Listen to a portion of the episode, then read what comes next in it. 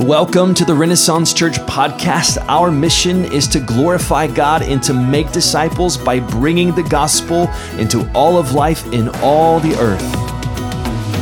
This is Chris Kipp, lead pastor of Renaissance Church here in Richmond, Texas. And if you've not joined us in a worship gathering or at a house church yet, we would love to have you join us. You can find out more information at ren-church.org and I pray that you are encouraged and edified by the proclamation of God's word today. I heard a story this week from a pastor, and I just wanted to share it with you. He was preaching on the same passage that I'm going to be preaching on today, which is found in James chapter 1. If you have a copy of scriptures and you want to start turning there, we're going to be in James chapter 1.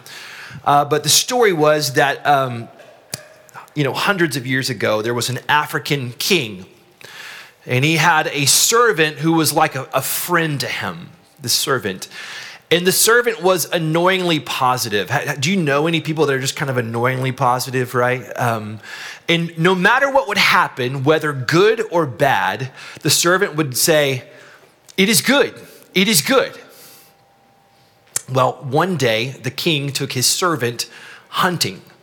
They're go, they go hunting, and out there he sees an animal that he wants to, to shoot. And so he, he takes the, the servant's gun that the servant had loaded and he aims at the animal and he pulls the trigger. And right when he pulls the trigger, the gun misfires and it blows his thumb off. And in his anger and, and pain, he turns around at the servant. He's like, How could you do this? What, what's wrong with you? And the servant looks at him and goes, it is good. It is good. And the king says, It is not good. so he has the servant locked up. And for a year, this guy is in prison. And about you know that time, the king goes on another hunting uh, kind of safari. But in the process, he runs into a tribe of cannibals and they capture the king.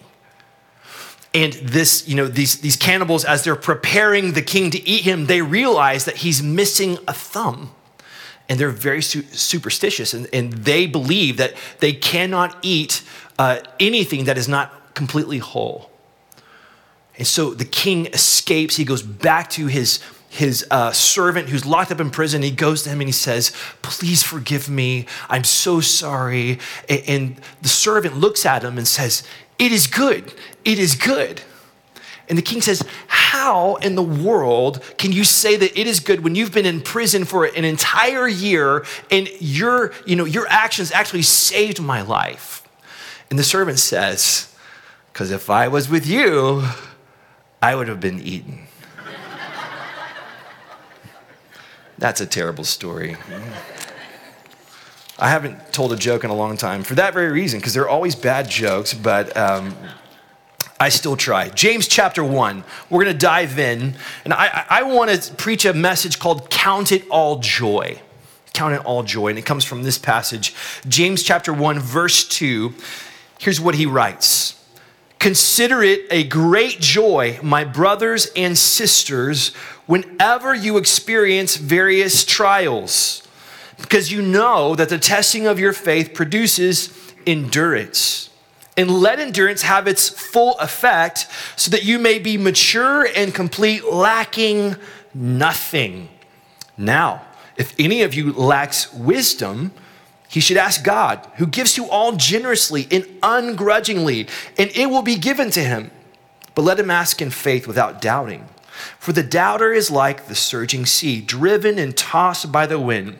That person should not expect to receive anything from the Lord, being double minded and unstable in all his ways. Verse 9 Let the brother of humble circumstances boast in his exaltation, but let the rich boast in his humiliation, because he will pass away like a flower of the field. For the sun rises and together with a scorching wind, it dries up the grass, its flower falls off, and its beautiful appearance perishes. In the same way, the rich person will wither away while pursuing his activities.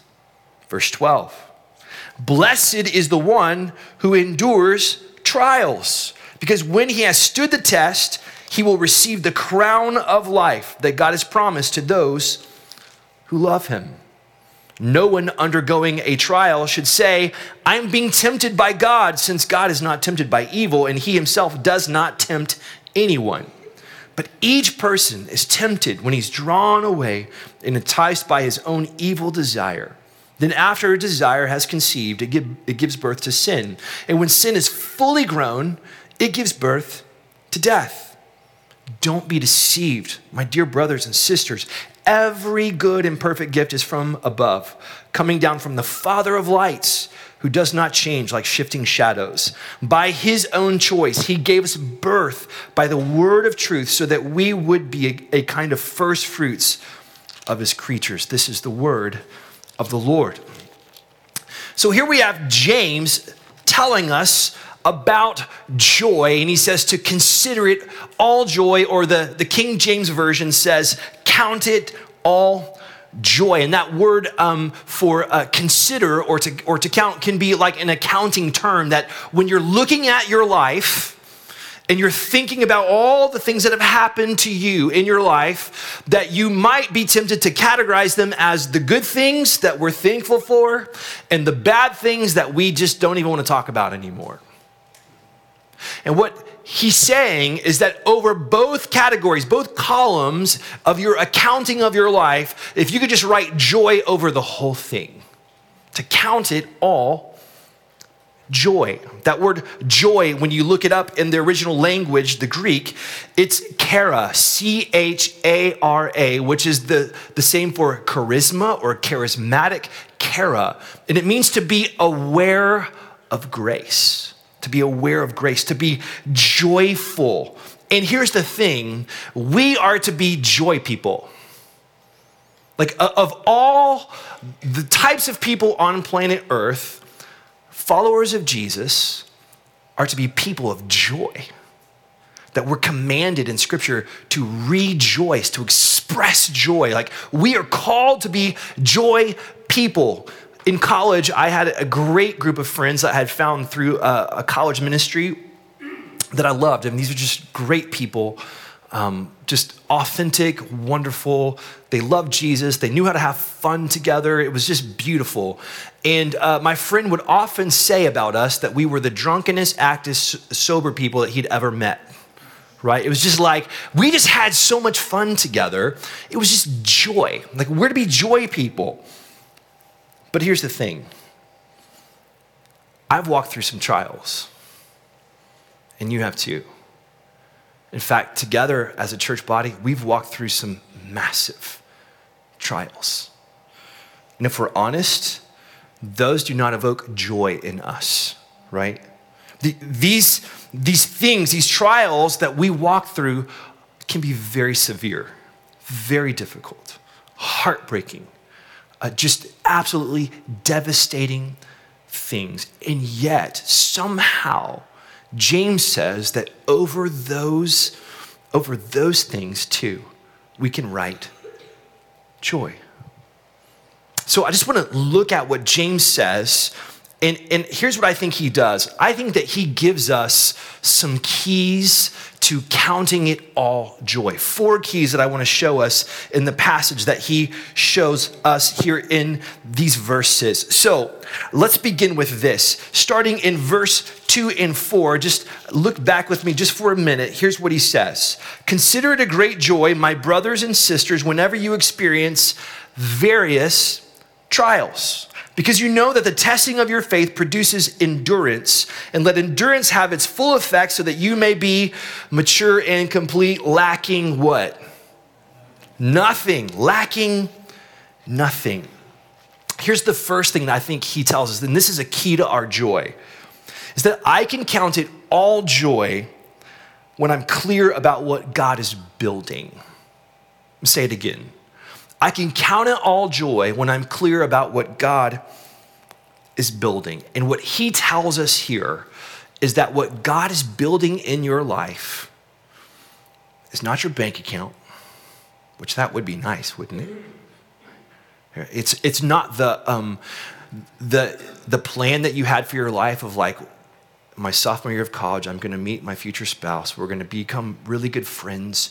And then, then we're going to start dating because we're going to have an interest in one another. And then she's going to see that I'm the most amazing person in the world and she's the most amazing. And, and then we're going to get married right, right after our senior year ends, we graduate, right? And, and you have this whole plan in your life of how it's all going to work. And then life happens and you're like, oh gosh, God, where are you? What's happening in my life? Jesus didn't necessarily come to build our lives according to our plans. I'm all for dreams and aspirations and visions and all that kind of stuff. Praise God for that. But what he's after most is your faith. God wants to build your faith. One of the most precious things about you to him is your faith. That's what he tells us in this passage. He says that he is testing our faith. Now, when we think of the word test, we, uh, we think of knowing the right answers, right? When you take a test, you want to know the right answer so that you can get a good grade on the test. But that is not how this word test is used in the scripture. In fact, it means to, to prove, right? It, it's, it's going to prove or it's going to reveal something. We use it this way when we talk about a, a uh, legal case that goes to trial it's going to be tried, and the, the defendant and the prosecutor, they're going to try to prove guilt or innocence, right? It's, it's being tested, it's being tried, and that's the way that he uses the word that this testing of our faith. You know, Jesus, with his disciples, he was always talking about their faith. And he would say, You of little faith. Repeatedly, you of little faith. Why did you doubt? See, see, Jesus was concerned about the faith of his followers. It's important for us because, as the scriptures teach us, we are saved by grace through faith, right? Hebrews 11, verse 6 without faith, it is impossible to please God. Right? For anyone who comes to him must believe that he exists and that he rewards those who earnestly seek him. It's so important. God is coming to prove, to reveal our faith, and he's going to use trials to do that. And he tells us that what happens is that produces this word that we call endurance, right? Endurance. That word, the, the original word was a compound word, and the, the first part meant under, and the second part meant remain. And so we would say it was literally to remain under, would be able to endure. So when you think of a person who's carrying like a heavy load, right? And they're gonna try to remain under it for as long as possible, that would be endurance. And it's a picture to us of the trials the adversities, the temptations that we face in our life, that God's building faith, and that faith is going to be proven, it's, it's going to be tested by trial, and it's, it's going to result in endurance, right? We're, we're going to be able to remain under it for longer, and it's going to do a work inside of us that He calls maturity. Now, an immature Christian lacks clarity about what God is building. When a person who says, Okay, God, I never met my spouse in college, so what's up with that? I've been serving you my whole adult life. God, I, I, I even went on that mission trip that one time. And now I'm 33 and I'm, I'm making a profile on a dating app. And I'm probably gonna meet weird people. And, and I don't wanna meet weird people, God. And then somebody goes through that and they say, I'm done with Jesus. I'm done with Jesus. Because they, they, they, they were not able to remain under the test because they misunderstood what God was building. See, in our trials, we are more prone to become unbelieving, right? To, to become bitter, to complain against God or to seek to escape our trial in some impure way, to, to get out from under it, to take on a victim mentality. And all of these can be filed under the word immature. But the scripture is telling us if we can just remain under, if we can count it all joy because we know that what he's building is not necessarily what I had in my mind, but he's building something inside of me. It's my faith. And it leads us to maturity. Um, how do you see? You might think, I see through my eyes, right? I, I see with my eyes. But in reality, I don't know if you know this, but your eyes actually they they're letting in this this light that you know that it's coming through the lens of our eye and it comes into our brains upside down and your brain what it does is it actually takes the image it decodes it and it flips it right side up so you don't see with your eyes you see through your eyes but you actually see with your mind right? Your, your brain and there's something about the lens of joy that comes into our, our minds. And when we have this understanding in our minds already, whenever life comes in and it feels like it's upside down, like this is not how it's supposed to be, God, there's something about us understanding this about what God is building that's able to flip it right side up again and say, Oh, I remember, you're building my faith. I can count it all joy when I'm clear about what God is building. Next, James goes on to talk about wisdom, and there's nothing like a trial to make you feel out of your depth and like at the end of your rope, and you, you have no idea what to do. And I love what he says, and, and this is my second point. I can count it all joy when I trust that God is providing. When I trust that God is providing. He says this If any of you lacks wisdom, he should ask God, who gives to all generously and ungrudgingly. And I like this, and it will be given to him. I mean, it's so matter of fact. If you just ask him for wisdom, it's going to be given to him. But he says this let him ask in faith without doubting. For the doubter is like the surging sea driven and tossed by the wind. That person should not expect to receive anything, wow, from the Lord, being double minded and unstable in all his ways. James is pointing us to the lavish generosity of God. I uh, heard a pastor say this one time that when you're a brand new Christian, you, you give a $100 and the following week someone gives you a $1,000 and you're like, Jesus it's real. You work, right? And then you're, when you're a, a, a mature Christian, you give $1,000 and you go home and your AC breaks, right? He's like, what is up with that? Like, if the math was right, if I give a thousand, you're going to bring 10,000, right? That would be awesome. He said, no, no, what's happening is that God is changing the lesson for us. You've already learned the first lesson. Now he's, he's teaching us something different about faith.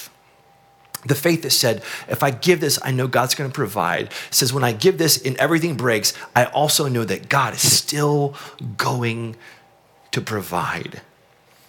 He's going to provide wisdom.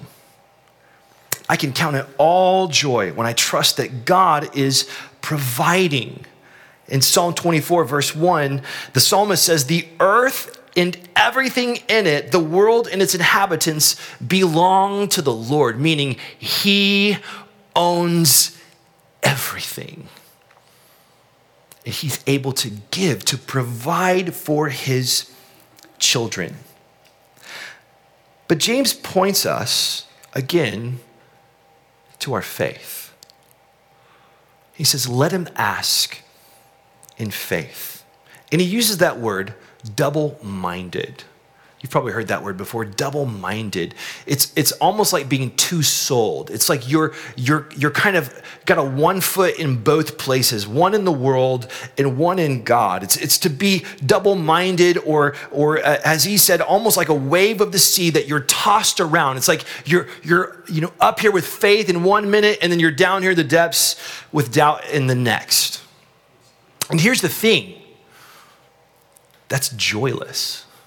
If you've been there, which I've been there, right? Up here in faith, down here in doubt, just all over the place. He says it's joyless because we're not believing in the provision of our God. And he says that we should not expect to receive anything from the Lord, which teaches us something about faith. Faith is the currency of heaven. I'll say it again. Faith is the currency of heaven. He says if we will ask in faith, the Lord will provide. So provision follows faith, it will be given. Now, it feels like James goes on to, on a tangent right? Uh, it's like it's just like it goes like from we're talking about joy and and faith and and okay, wisdom, awesome, got that. But what's this whole thing about the rich and the poor? Well, here's the thing is he says that the poor man should thank God for his exaltation like thank you Jesus that I am poor. And that the rich man he should boast in his humiliation meaning like, "Oh, Lord, why did you make me rich? Like, what's up with that? What, what is James talking about with the rich and the poor? And here's the thing um, it, there's another passage later in the next chapter, and he says this Didn't God choose the poor in this world to be rich in faith? Didn't God choose the poor of this world to be rich in faith? It, it, he's so concerned about these people valuing the wrong things that he says, Look, when you have very little and you're living by faith, guess what? You should boast in that because God's building what matters inside of you. But the rich man who could trust in his riches and who could not live by faith, he needs to humble himself and realize, like, I need to be very, very careful that I don't value the wrong thinks. And I have to trust that in all of it, God is providing. The third thing, I can count it all joy when I see the crown that is coming. I can count on all joy when I see the crown that is coming. This is one of the hardest things to do. I think it's probably one of the things that most non Christians struggle with when they think about Christians and Christianity and how they live is that we live on a different timetable. Francis Chan, one time, he, uh, he preached on this and he, uh, he took a rope and he stretched it from like up on the stage all the way out like past the back door. Like it looked like it went on forever right? And then he put like a little piece of like red tape on the end right here. And so here's this like never ending line. And he said the red tape represents your life right now like the, wh- however many years God gives you, if He gives you 80 years or 90 or whatever, awesome. That, that's this little piece of red tape right here. And then all the white is just eternity that stretches on forever. And all the decisions that we're making right now are typically about this little piece of, of, of our timeline right here, but we're not keeping in mind this, this long vision of what eternity really is. So when the world says to you, you only live once. Do it, buy it, indulge yourself. There's something in us as believers that's like, I actually live forever. When the world says, seize the moment, carpe diem, seize the day, right? We're like, well, I, am gonna, I'm gonna withhold because I'm looking forward to something that's like way beyond today. It's the crown that is coming. This idea of resisting temptations, resisting these things, to, to, um, to count it all joy because I know that there's a crown that is coming. Like that is a hard concept for people to understand, but it's exactly what the scriptures teach us over and over and over again. Because here's the thing trials and adversities can make us extremely short sighted. Really, really short sighted. It's like we just can't see beyond the moment. We can't see beyond the, the, testing, the, the trial, the suffering, the adversity, the, the temptation. We, we can't see beyond it. And he tells us this Blessed, blessed is the one who endures trial. Blessed. It means, it's the, the, the original word is makarios, and it means supremely blessed, fortunate, well off, happy, blessed. Blessed is the one because he or she will receive the crown of life. And what he has in view, it's like a runner running a race. Like, like in, you know, our our marathon, triathlon, decathlon, all these things come from this time period where they would, at the end of that race, they would receive this as almost like a wreath that showed victory. Like you are victorious. Meaning, I know that when the trial comes, it's going to be really easy to be short sighted, to focus on your suffering, just to focus on this. But just remember, you're not a victim, you're a victor. There's a crown that is coming. Lastly, fourth thing, I can count it all joy when I know that God is for me, not against me. I, I noticed uh, that he, um, he doesn't say, Blessed is the one who isn't tempted. Blessed is the one who doesn't have to go through trials he says, Blessed is the one who remains under in the midst of trial. And he talks about the temptation to sin. I don't have time to dive into this because it's, it's actually, I think it's, it's a really important concept to understand how sin works in us. But what he wants us to know is that God never, ever, ever, ever, ever is leading you into sin, ever. It's not in his nature. He would never do that. No, nor does he tempt us into sin. He doesn't want these people to think that the evil that they're feeling is from God. But rather, he says this I want you to know that every good and perfect gift comes from the Father of heavenly lights, who does not sh- change or shift like a shadow, right? He, he wants them to know that God is good, that he's good. And he's never going to lead you into evil, but he's always going to lead you into what is good and what is right. My uh, sons, I've, I've had a couple sons that have gone through soccer. I, do we have any soccer parents in the room? This is not going to work very well, then. like no hands went up. So, soccer is, you know, I'm an American I don't know anything about soccer, okay? I'm learning. This sport is actually super cool now that I'm learning about it, but I, I didn't know there were positions or anything like that. I just thought that you just kick it in the goal, right? But there's way more to it than that. But, you know, I've, I've just loved watching my sons as they play, and I, you know, we're sitting there with other parents, and we're just so into it, right? I, I used to pace the, the side of the field. Like I was that dad, you know? But now I'm, I actually sit in the stands now. I'm getting much better. Uh, but we're just, we're just yelling for our kids. And it's like we just want them to, to, to win, right? We, we're for them. We're, we're in their corner. Like when they have the ball and someone's coming behind them, we're like, man on, man on, right? Because we, we want them to know, like, hey, someone's coming after you. We're so for them. And I was thinking about this picture of God and His goodness. It's like when you're in the middle of the trial, I just want you to think of God as He's like the one who's there, who's pacing the side of the field with you, and He's like, man on, it's coming after you. Temptation's right behind you.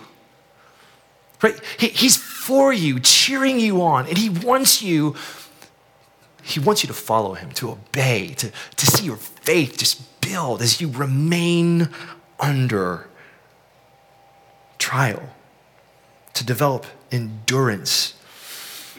And so I just want you to know in the moments where you feel the, the trial, the suffering, the adversity, the, the temptations that we all face, that there's joy in enduring.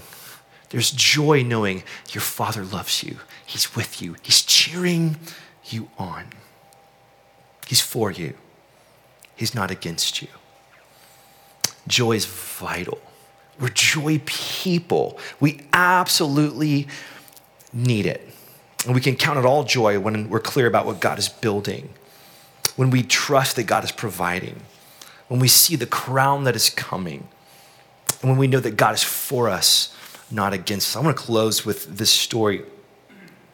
Um, there was a guy by the name of Thomas Carlyle who lived uh, way before computers and typewriters and he was a writer, he was an author. He wrote um, a history of the French Revolution that took him three years of research and writing. He writes it all by hand in a manuscript, and he gives that manuscript to a friend of his named John Stuart Mills to edit and proofread. Now, uh, Mr. Mills, he uh, put it in a basket beside his fireplace because at night he wanted to work on it and he could see by the firelight. So he had this basket of papers by the fireplace and, you know, he would work on it at night. Well, Mills goes out of town and his maid is there at his house and sees a basket full of papers by the fireplace and assumes, like, these are fire starters. And by the time that he returns from being out of town, every page has been burned. Thomas Carlyle, who didn't have it saved on a, a hard drive somewhere, this is the copy of his manuscript that took three years to write. It's gone. He goes into a deep depression. He goes home. He shuts all the blinds in his house and he sits there for weeks and he refuses food. He's just so depressed. Finally, one day, he opens one blind in his house. And through that window, he could see across the street there was a church and there was a brick wall that had fallen down. And he watched this man rebuild the wall brick by brick. It took him three weeks, eight hours a day. And so, in his depression, he literally sat there before Netflix, right? And he watches for three weeks, eight hours a day, a man rebuild a wall brick by brick. And he said to himself, if he can rebuild a wall brick by brick, then I can rewrite this book page by page. He finished the book, took him two years, and became a literary classic. Here's my point.